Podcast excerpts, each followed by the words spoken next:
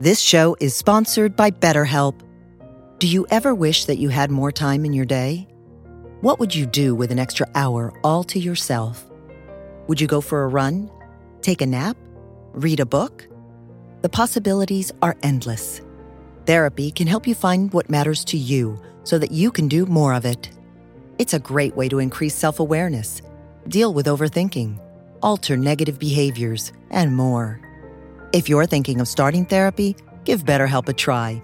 It's entirely online and designed to be convenient, flexible, and suited to your schedule. Learn to make time for what makes you happy with BetterHelp. Visit betterhelp.com slash heartwisdom today to get 10% off your first month. That's BetterHelp, H-E-L-P dot com slash heartwisdom.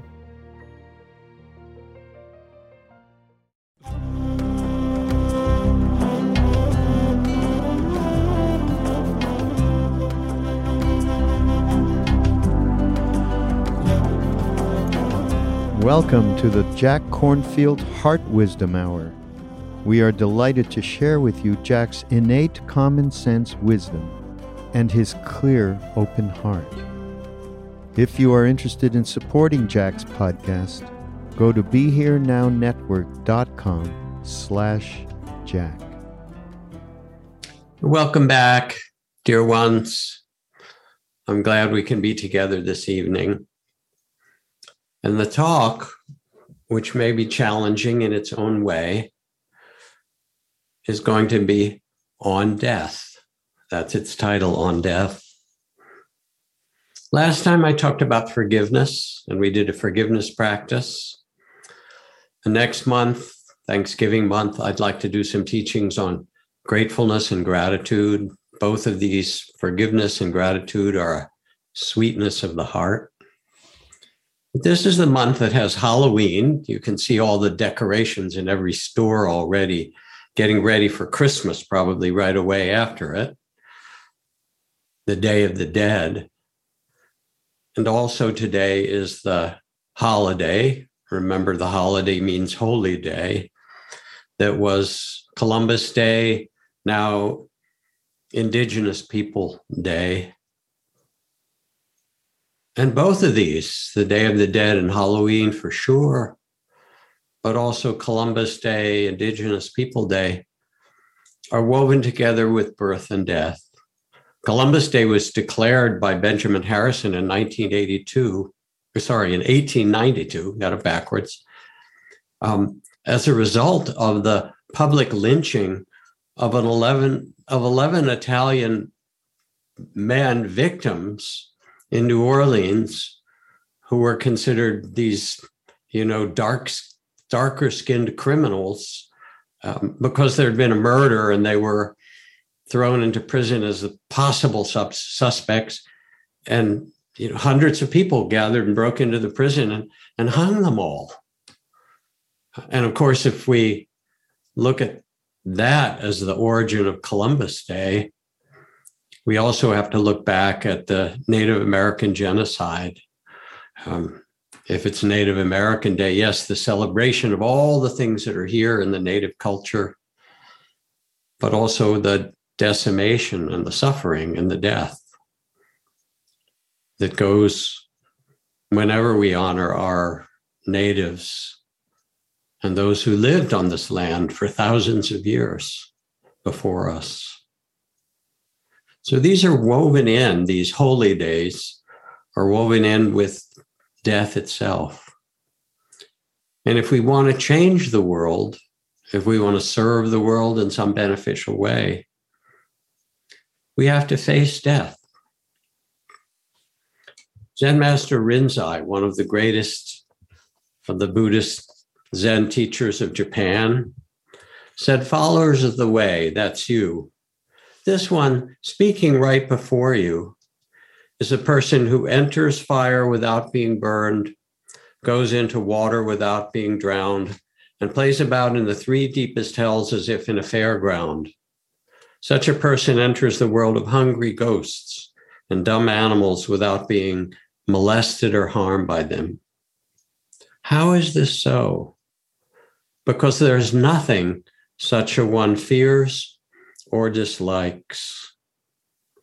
Do not tire yourself by making up discriminations of what's right and wrong, struggling in the ocean of birth and death.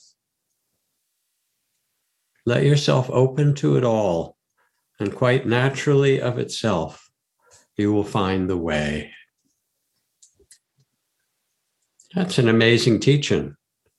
Goes into the worst and most painful experience as if in a fairground plays with the joys and sorrows and the praise and blame of the world of birth and death with a clear mind, a spacious mind, and an open heart. Now, of course, this is not an easy thing to talk about. It's a heavy lift because the truth is that we are profoundly challenged at this time, collectively with climate change and the loss of species, and the great movement to bring some healing for the suffering of racism and economic injustice, looking for social and economic justice and racial justice. We're in the throes of this, of reimagining our culture in a healthier way. But right now, we also face the suffering of it. And then personally, we all know those who've had COVID almost three quarters of a million Americans, all those little white flags out in the lawn in Washington, D.C., in the mall, people who've died, death. It's a mystery. Did you think it wouldn't happen to you? There's a story in the Mahabharata or somewhere in the great Hindu teachings. And someone asked the god Krishna, What are the most miraculous things on earth? And Krishna answers with a few things and then says, But the most miraculous of all is that people can see others getting sick and old, can see those dying around them, and think that it won't happen to them.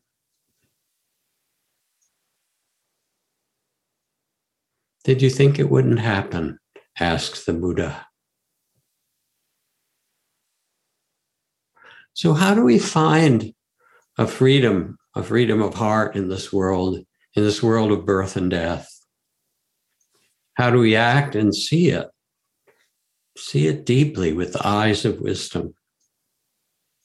In Zen, this question of death is called the great matter. And they say, practice ardently, for life is short. Find the answer to the great matter. But we live in a culture that's really one of denial, you know, that's lost its way. It's a culture focused on youth and whatever is smiling and sexy.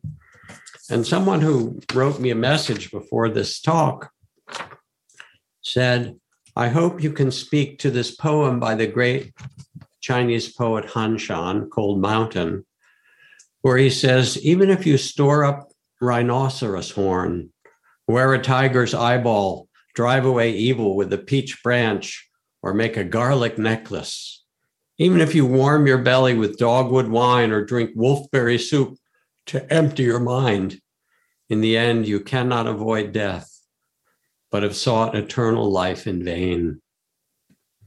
And here we are in our modern form, you know, the keto diet and eating just kale or the people into the cryo freezing of their body and brain, hoping that they will somehow be able to revive it in the future centuries. Or the ones who are looking to artificial intelligence to download their brain into, or those who are buying an underground bunker in some house in New Zealand, all the ways that we might hope to avoid death.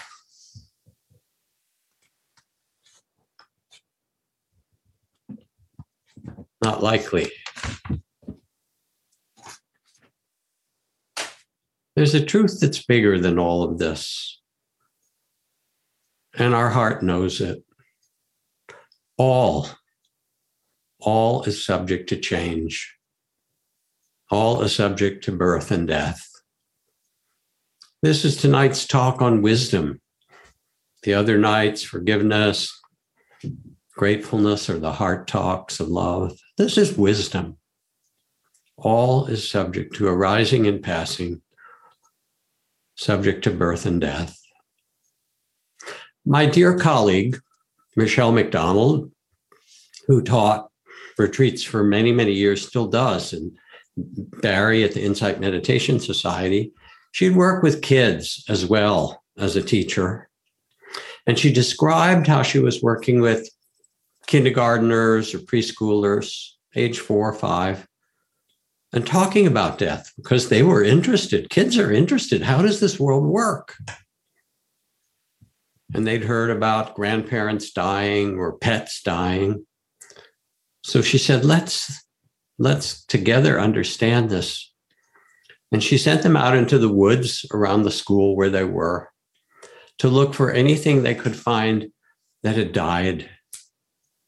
And they came back in with handfuls of dead leaves and twigs and branches. Somebody even found a little piece of a skeleton, maybe of a squirrel that had died. All these different things, dead seeds and plants. And they made a pile of them. And they began to talk about it. And then she said at one point, she asked them, Well, what would happen if there wasn't death? And one of the wise little ones there, some wise little girl said, Well, then nothing would go away. There'd be more and more trees and more and more things, and there'd be no room for us.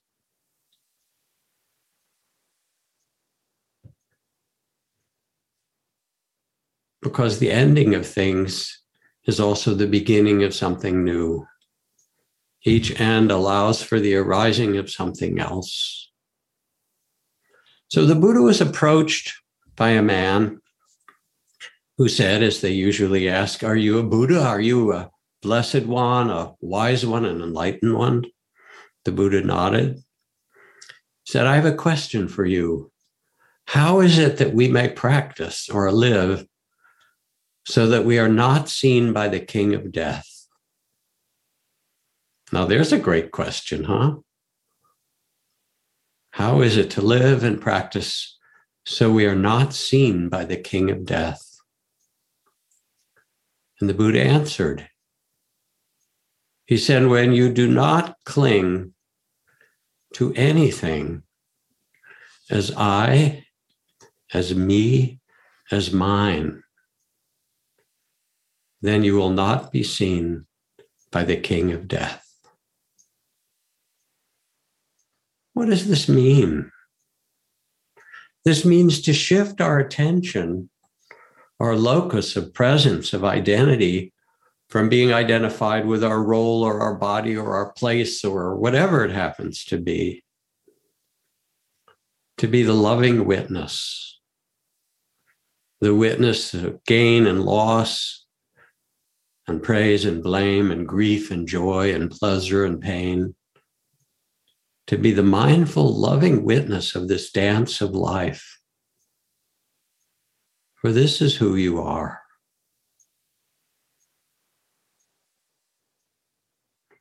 Now, of course, I say this, and then you say, well, how do I live this in practice? And it's not really so simple, is it?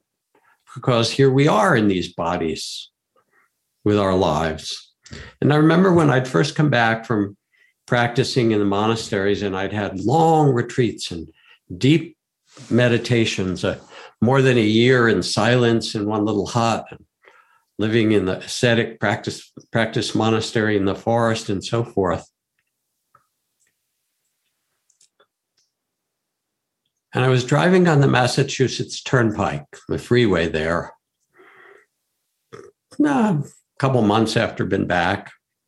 And as I was driving down the Massachusetts Turnpike, a truck, you know, couple hundred yards ahead of me, a big truck lost part of a tire and it flung into the air and smashed into a car that was following it that swerved off the road and other cars brake suddenly to avoid crashing into that car and I wasn't very far behind them. And it was really clear that I could crash into them and could die. And my mind, from all those months and years of meditation, had a great equanimity and peace to it. And I could feel, ah, look at this. This might be the day. I might die. But I was so peaceful in the midst of it, just noticing, just the awareness. But that's only part of the story because then in my body rose this huge wave of adrenaline and my hands gripped the wheel and my body said oh no you're not going to die and wrenched the car over into the side of the road and into the grass to stop and avoid crashing. And it's as if there were these two dimensions because we live in multiple dimensions. One part of me so at ease with it all from all those months and years of practice and another part holding on. Not now, not yet. We live in these multiple dimensions. We cherish life, and yet also we have to let go. As Mary Oliver writes, to live in this world, you must be able to do three things to love what is mortal, to hold it against your bones as if your life depends upon it, to love what is mortal, hold it against your bones. And when the time comes, comes to let it go, to let it go. These three things. Larry Rosenberg, a wonderful teacher, wrote a book called Living in the Light of Death. What does death have to teach us? When it is, as Carlos Castaneda and his teacher Don Juan, when it's taken as an advisor, to take death as an advisor, death constantly there over your left shoulder, reminding you of the brevity of life. In the monastery, I sat in the charnel grounds when bodies were being burned through the night and watched the body go into ashes. We did meditations on death. We watched the decay of the body. And as I sat and got deep in meditation, I also had these amazing experiences of out of the body experiences where my consciousness floated out of my body. My body was still sitting there, and I could look out the window of the little hut I was in and see things that were happening. And I realized, wow, I'm not this body my body would dissolve into vastness, dissolve into light. Things would arise and disappear. The whole world would disappear and reappear. And I began to see from the quietest, deepest place that who we are is a play in consciousness, is a play of consciousness on one level, we're born into this body. A spirit comes, consciousness comes into this body. You're not your body. You're not your feelings or thoughts. You are the consciousness inhabiting this body. And as I've talked about sitting with my father when he was dying in the hospital, and he was really terrified. He was a scientist who believed in physical matter. And I asked what he thought about death. And he said, You turn into dirt. There's nothing else. And he was so frightened, he kept looking at the monitors behind him in the ICU to see if he had died yet. Anyway, and he didn't want that to happen with no one to notice. So when I asked him what happens, he said, Nothing, you turn into dirt. I said, Well, that could be, but you're a scientist. Maybe you should take it as an experiment. And I told him about dissolving my body into light or having out of the body experiences or memories of past lives. And I've done past life regressions for people around the world. And some believe, some don't, but it's amazing. Half of them, even the non believers, have these extraordinary experiences of past lives. I talked about sitting with people in hospice and having them begin to come close to death and leave their body and then come back, near death experiences, describing going out into light. I said, So maybe you'll turn into dirt, but it's very possible that you'll find yourself floating out of your body, looking down, maybe reflecting, wow, that was an incarnation, wasn't it? That was an amazing life.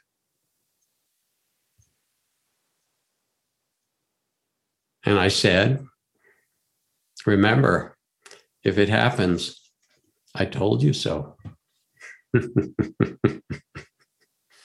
Pay attention.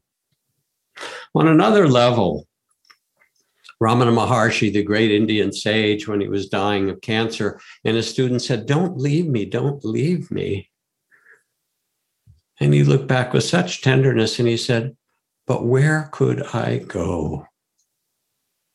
For in a deeper level, the whole sense of death is an illusion. Here is Thich Nhat Hanh. Today is his 95th birthday. Our sage, and elder, an amazing being. He says, This body is not me. I'm not limited by this body. I'm life without boundaries. I've never been born and I've never died. Since before time, I've been free. Birth and death are only doors through which we pass, sacred thresholds on our journey. Birth and death are a game of consciousness, a game of hide and seek. So laugh with me, hold my hand. Let us say goodbye to meet again soon. We meet today and tomorrow we meet at the source of every timeless moment. We meet each other in all forms of life. I remember sitting with Thich Nhat Hanh a few years ago after his stroke. And he could not speak. He was getting ready to leave. He'd been in San Francisco for a while, taken care of by Marc Benioff with a whole cadre of monks and nuns. And he looked around on the last morning before he left, those of us sitting with him, with two eyes, one in which he could see each person and he nodded to them. He looked at me, he looked at Trudy, he looked at us, acknowledging that we'd known each other in this amazing dance. And the other eye was focused on eternity you could feel the timelessness as he gazed at us. This is the reality. As Kalu Rinpoche says, when you understand, you'll see that you are nothing. And being nothing, you are everything. You are the play of consciousness, and this is what gives you freedom. Beyond all the roles you have as a woman or a man or whatever your identity might happen to be your roles at work, your roles as a child or a parent or whatever role you might take. You know this. You know you're not your roles. You switch, you come home from work, and if you have a family, they don't see you as the worker, they see you as the sister or brother or son or daughter or, you know, the partner or lover. They're all tentative. Who are you underneath it all? This is the question.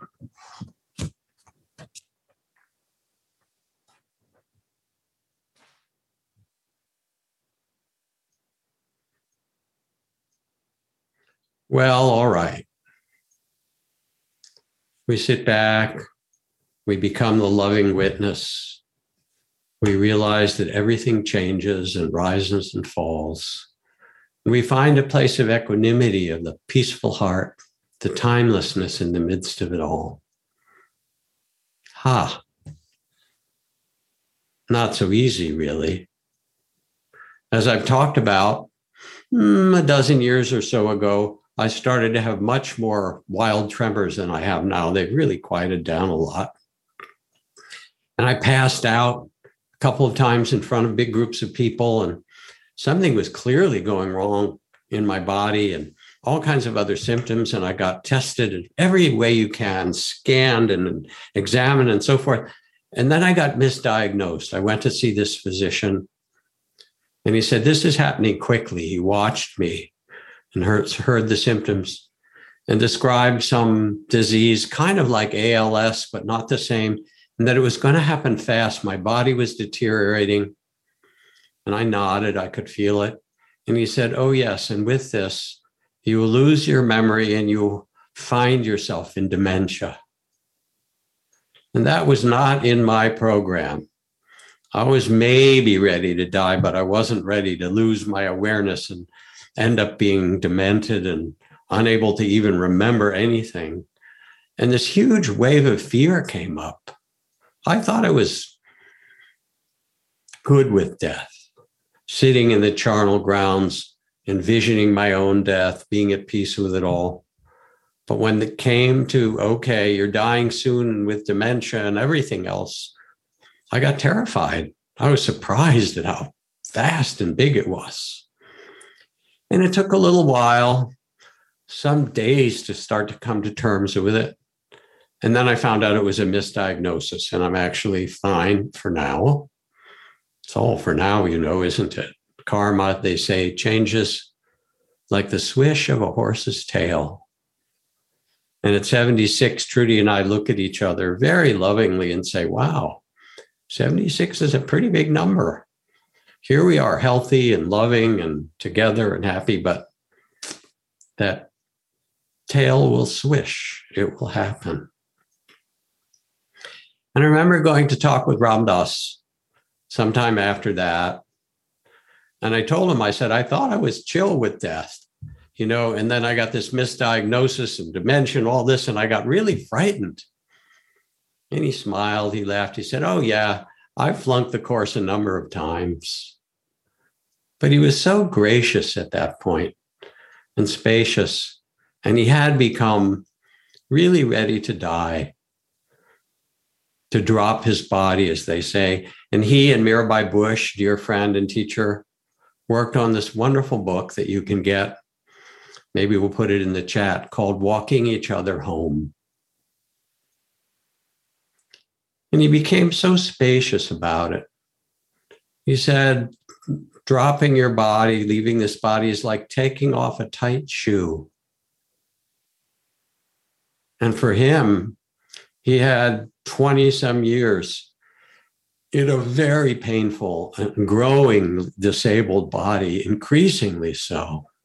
So you could hear the tight shoe. He was ready. But this is the reality.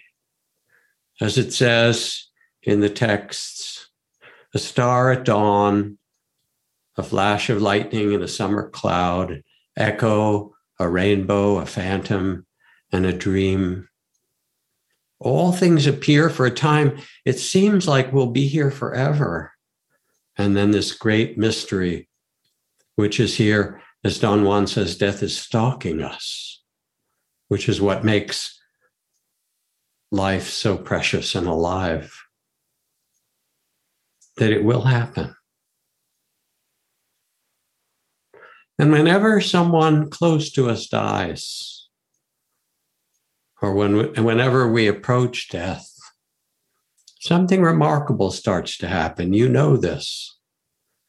The gates between the worlds open. And you start to feel the sense of mystery like it all seems so solid. I know who I am, I have my world, and yet, and yet, it will all be gone. There's a recent book by a friend and Dharma practitioner that will be coming out in the next couple of months entitled At Heaven's Door by William Peters. It will be in the chat. He had started at Zen Hospice 20 some years ago, and he was sitting in the hospital with a patient, with a man, a hospice patient, holding his hand as his uh, last breath began to happen. And his spirit began to leave his body. And William said the amazing thing was that I could feel myself going with him. That not only did this man leave his body, but I left my body. I didn't even know it was his last breath, but we were there floating above our bodies in a realm of space and light. And then I came back, he said. And it really touched him that he'd gone a little way with this man he was sitting with and holding his hand. And the book, At Heaven's Door, is about what he calls SDEs. You heard of NDE, near death experiences. This is shared death experiences. And many of us have had them, sometimes in person, sitting, I think, with Marlene Jones, who was one of my dear friends and a teacher at Spirit Rock. She'd been in a coma for a week. She'd had heart failure and the brain was flatlined. She'd had a long time without oxygen. Nothing was functioning, no response. Everything tried to bring her back, not possible.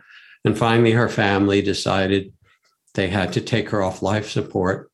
And I was holding her hand and I said, Dear Marlene, I said, if you can hear me, and people in a coma can, you know. I said, it's too soon. I'll so miss you. You've been such a light for all of us. But the least you could do is give us a sign.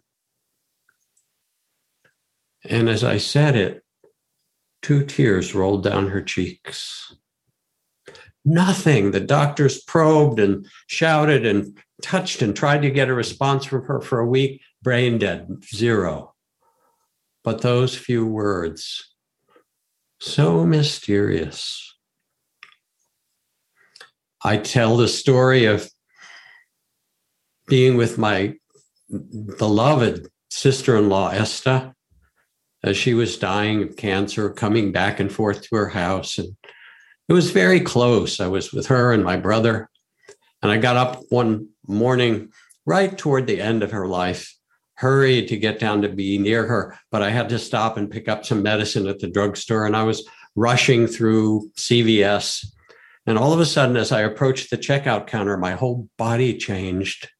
And I relaxed and I thought, I felt, I sensed, oh, Esther died.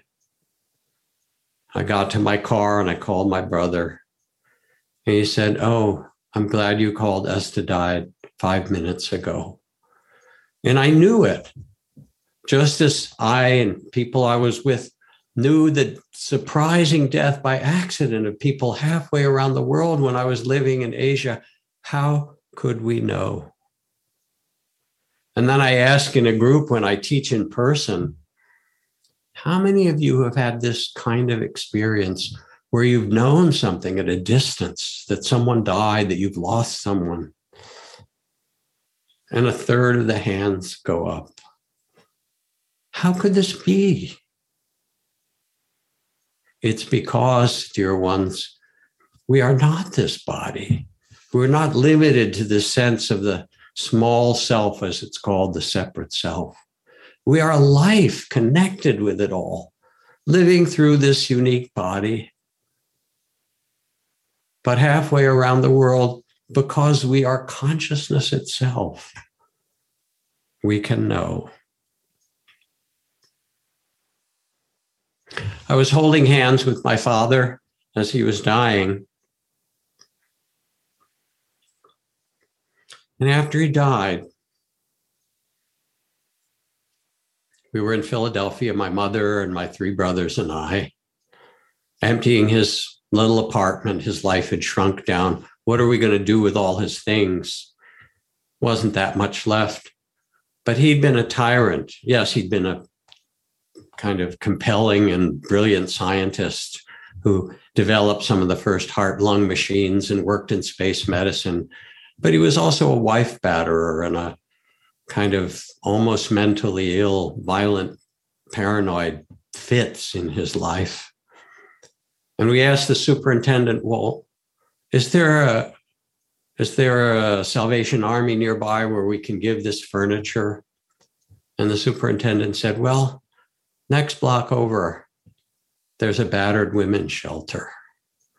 And we all just started to smile like the perfect justice of it. And we were staying at the Benjamin Franklin Hotel, this big suite, the four brothers and my mom. And I had a dream the next night. My father came to me. I don't dream about him particularly, but there I was. And he came in my dream and he looked kind of confused. And I said, Dad, Dad, I'm so glad to see you. You know, it's so touching to see you after what happened. And he looked at me confused, What happened? And I said, Yes, I'm, I'm here with, you know, my mom and your ex and my brothers. I said, What happened is you died. And he stared at me as if he was very confused. I said, You died, Dad. And he nodded as if digesting this. And then, without a word, turned his head and walked away and faded out.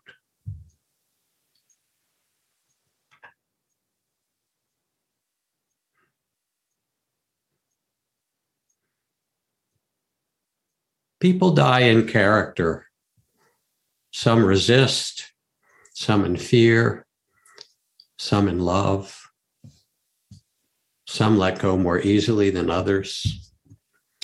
There's a story in Frank Ostaseski's wonderful book called The Five Invitations, which you could also put in the chat. Thank you.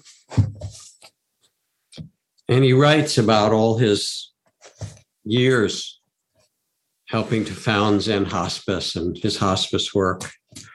And he tells about a, a man, a gay man, Matthew, who'd been raised in a fundamentalist Christian family. And he said the commandments have been beaten into him by his fire and brimstone preacher of a father. He felt certain that God would condemn him for eternity to hell due to his sexual orientation. So Matthew had become a Buddhist to step out of the church and all the condemnation. And they created an altar by his bedside with a beautiful healing tanka and a Buddha statue. And he was having a really hard time. Franco said, I began to chant with him. I held his hand, massaged his feet, played his favorite music. Nothing didn't work because Matthew had spun into a world of confusion and shame and dread that somehow he was going to meet this condemning God and be condemned for eternity for being gay. By two in the morning, Franco said, I was exhausted and I drove home to get some sleep. And as I was driving, I remembered my first communion, my first Holy Communion, the Catholic ritual that ushers young innocents into the loving lap of God. And when I got home, I searched through my mementos of childhood and located this plastic figurine of Jesus surrounded by lambs and little children. And instead of going to bed, I drove back to the hospital, and as Matthew continued to shout and toss and turn in agony, I took down the tanka and the Buddha statue and replaced it with the statue of Jesus. Just as I was smoothing the altar cloth, the night cleaning woman named Dina came into the room and spotted the figurine Setting her mop to one side, she said with great enthusiasm, Merciful Jesus, when his kindness is with us, everything is right. And at once, Matthew's eyes locked onto Dina. An angelic smile spread across his face as he pivoted toward the altar to gaze at the plastic Jesus statue and the lambs and children around him and then back to Dina's direction. His whole body, entire body relaxed. And in that moment, the punishing God of Matthew's childhood the one whose wrath he'd been told to fear, whose judgment made him feel like a terrible person, was transformed into the merciful God he also knew and loved, the one who adored all his children, no matter their so called faults and flaws, the kind, forgiving, all accepting, and benevolent, loving God. Dina's faith in God, God's love was so secure that it lent Matthew exactly the strength he needed to defeat this inner pain and criticism. I left them there together to get some rest. They no longer needed me.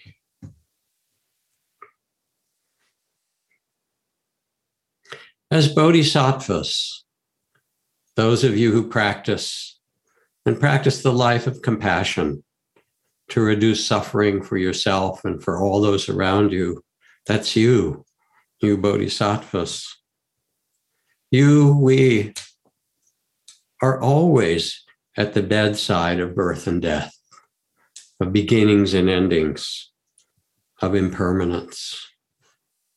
This is our role to be with all things that change with an open heart. I think of my friend Huston Smith, who was a, a, great philosopher and teacher and religious figure. He was the professor of religion at MIT and wrote this book on the religions of the world, one of the great bestsellers. And I remember Huston telling this tragic story. His granddaughter, she was only 20 years old, was killed in some adventure she'd taken with someone else. She was killed in some terrible way. And people tried to comfort him and send him messages and talk to him and so forth. He was heartbroken. The grief was just so big. So stupendous for him to carry, even as a wide old, wise old sage. This was his beloved granddaughter. And later he said, the person that helped me most in that time of despair and grief was a young man who lived two doors down the street from us. He was a Native American man. And when I would sit out, he would come over onto the porch and sit next to me and hold my hand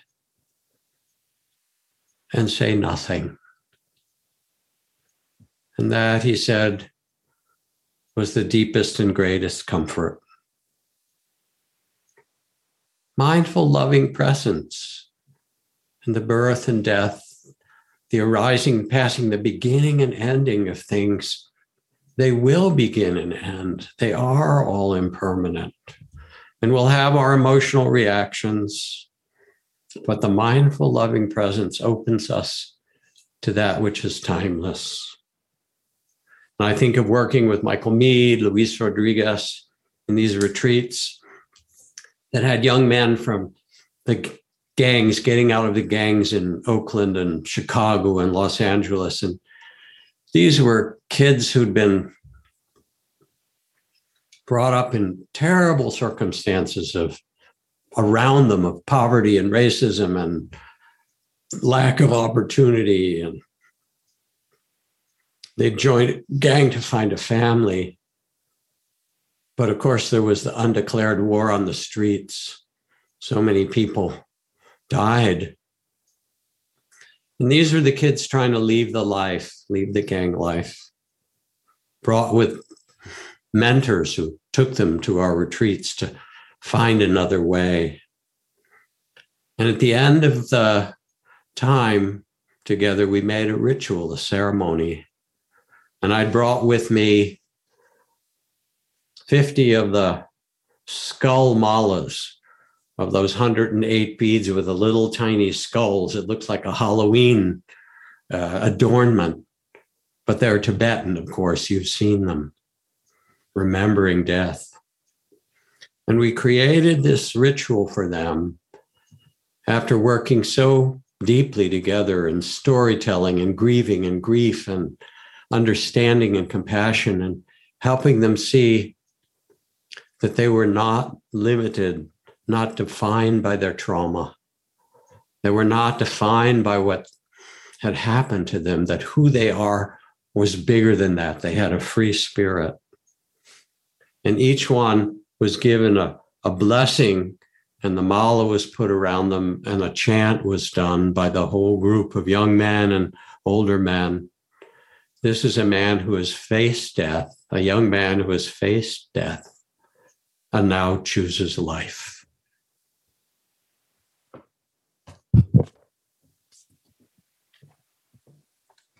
You will meet death in personal ways illness, loss, death of those around you, grief, the end of work, the divorce that's unexpected, the people around you that leave, all the things, the ending of things.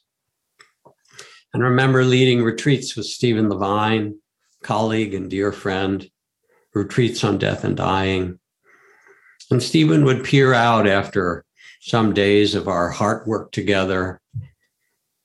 And he would say, Suppose this was the last week. Suppose this was the last day of your life. And this was really touching and moving because it was during the time of the AIDS epidemic. We had lots of young men who had come as well on these retreats. There was no cure yet at that time. Suppose this was your last week, your last day. Who would you call? What would you say? And why are you waiting? And everyone got quiet to reflect on this. to face death, to see that everything arises and passes, to take your seat in the middle of this world like the bodhisattva or Buddha that you are, and to meet what comes and goes with a wise and tender heart. This is the great medicine that's needed. Remember the story of Gary Snyder being interviewed by our colleague and dear friend Wes Nisker some years ago, maybe five years ago or something. Gary, I think, must be in his 90s now. And he had written Earth Household and a number of amazing books about care for the earth. As a Zen teacher and as an environmentalist, he got the Pulitzer Prize for his work trying to wake us up 50 years ago to being embedded in the environment in which we live and how we care for it. And so Wes asked Gary, You look out now. You know, you see the loss of species, the rising oceans, the desert, desertification, the bigger hurricanes, the ravages of climate change, and the things that are happening in this world. What message do you have for us? And Gary sat quietly and looked back from the place of wisdom and age and said, Don't feel guilty. If you're going to save it, don't save it out of guilt or anger or fear. Those are what cause these problems. If you're going to save it, save it because you love it. Save it out of love. Love the power that has mothers lift cars off their children. Love the power that can change anything. If you're going to save it, save it because you love it. And this is what living in the light of death, of birth and death, of change, of gain and loss, and praise and blame, and success and failure, and of tragedy and rebirth. we get to bring the great medicine of love. And in that love, there's also a trust that suffering is not the end of the story. It's only the first noble truth. There are causes, greed and hatred, fear and anger. We can see this. But there is also a liberation, a freedom of heart in the midst of it all and a path to liberation, loving awareness itself, mindfulness, compassion. I remember being in a refugee camp refugees fleeing, as they often do, some of the worst tragedies you can imagine, everything being lost. And yet, the kids in the camp, the five and six and seven year olds, eight year olds, they'd taken the milk cans that the UN brought and offered. After the milk was poured out, they got punctured the side of them and put little sticks in the cans and then made made a handle for them and made these little carts. They were doing races and running around with their milk can cars and carts and unable to be stopped their creativity and their laughter and their joy and their love. Suffering is not the end of the story. And we as the wise ones as the bodhisattvas, can rest in a timeless place of trust, unafraid to love well, no matter what's happening. Yes, death is an advisor, and it gives a clarity to us of what really matters. But then, as the great bodhisattva, as Master Rinzai, I wrote about in the beginning, I read about, you who are followers of the way, you can enter the world, all of the world, its tragedies and its unbearable beauty, with gift bestowing hands, with an open heart, with a fearlessness that says, Yes, this is life, this is samsara, this is existence as a human being. All things change and who we are is the loving witness, is the consciousness itself, the witness to it all, the timeless awareness. We are the ancestors soon enough of the future generations, not just seven generations, but thousands of generations that are in the earth under our feet and what we will join and be under the feet of the next generations.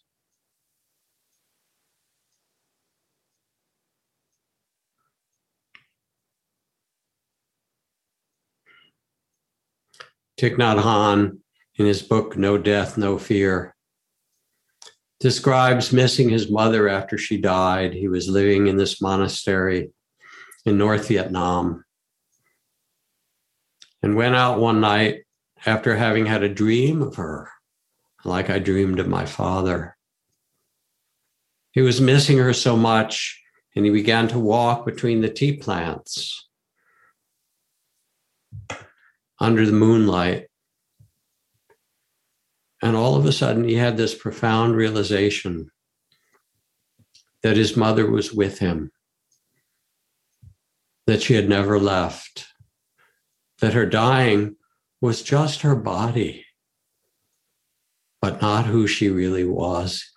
He said, and she became the moonlight caressing my skin. And I realized she was still with me. And I realized my body, which had been inside her, was her body too. And together, as I took my steps, I could feel that it was her feet as well as my feet, leaving footprints in the damp soil in the moonlight. There's a freedom. You know this. There are moments when you look back and say, wow, that was an intense thing I lived through. That was difficult. This is hard. That was wild. That was amazing. But the experiences are not who you are. Who you are is the one who knows, says Ajahn Chah. The consciousness of witness to it all. And as the Bodhisattva, you rest in vastness and a loving heart. And you can say, wow, what an amazing incarnation this has been. And you don't have to wait to the death of your body to see it that way. Because here we are in this mystery. And your identity will disappear in some way, but it doesn't matter, as Thich Nhat Hanh says. This body is not me. I am life without boundaries. I am life itself. I've never been born and I have never died. And to end, I want to read you what I consider a holy text. You all know this sutra, or most of you do. It's one of Mary Oliver, who is, of course, one of our, has been one of our greatest poets, the Whitman of our time, maybe. The poem, When Death Comes. You know it, and let it speak to your heart again.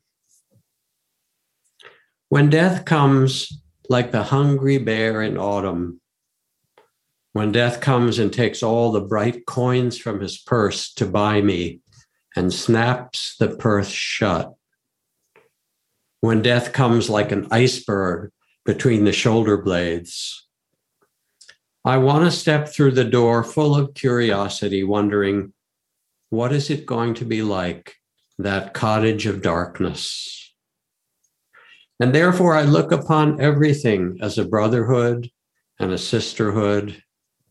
And I look upon time as no more than I, an idea and consider eternity another possibility.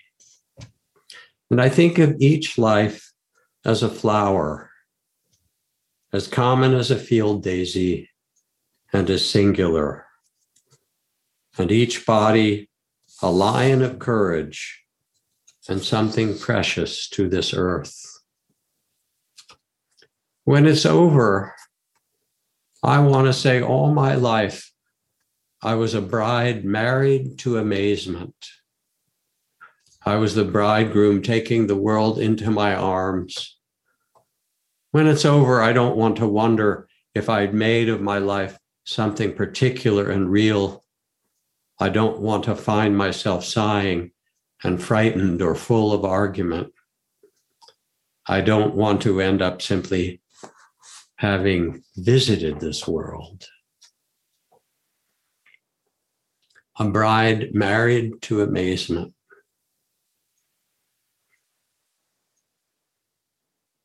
Take a breath. Rest in the mystery.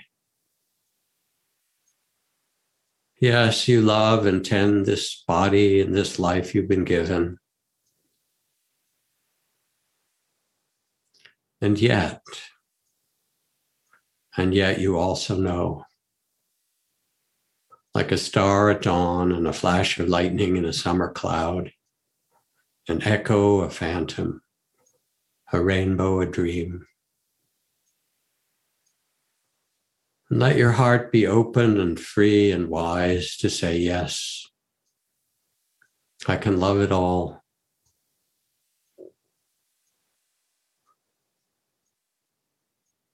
I did a Sufi dance at Lama Foundation of Murshid Samuel Lewis, Sufi Sam. And I used to think they were kind of hokey, but they're really beautiful. There was an outer circle and an inner circle. And as we rotated, certain rhythm, guitar playing, and chanting, we would meet each person and chant and bow to them. I love it when it comes, and I love it when it goes. And then there would be a silence and some music, and the next person would appear. I love it when it comes, and I love it when it goes. You are love. fearless, timeless, open, loving awareness itself. Rest in it. Trust this. You'll see, as I said to my father. You wait and see. Thank you. Thank you for your kind attention. Again, I want to thank you for being part of this Monday night talk. It's really given as a reflection. It's not what's true or untrue or what's right or wrong, no quiz, no, you know, there's nothing you're supposed to believe. You'll have to listen in your own heart and sense what's true for yourself, but as a kind of reflection and a reminder what matters in this mystery?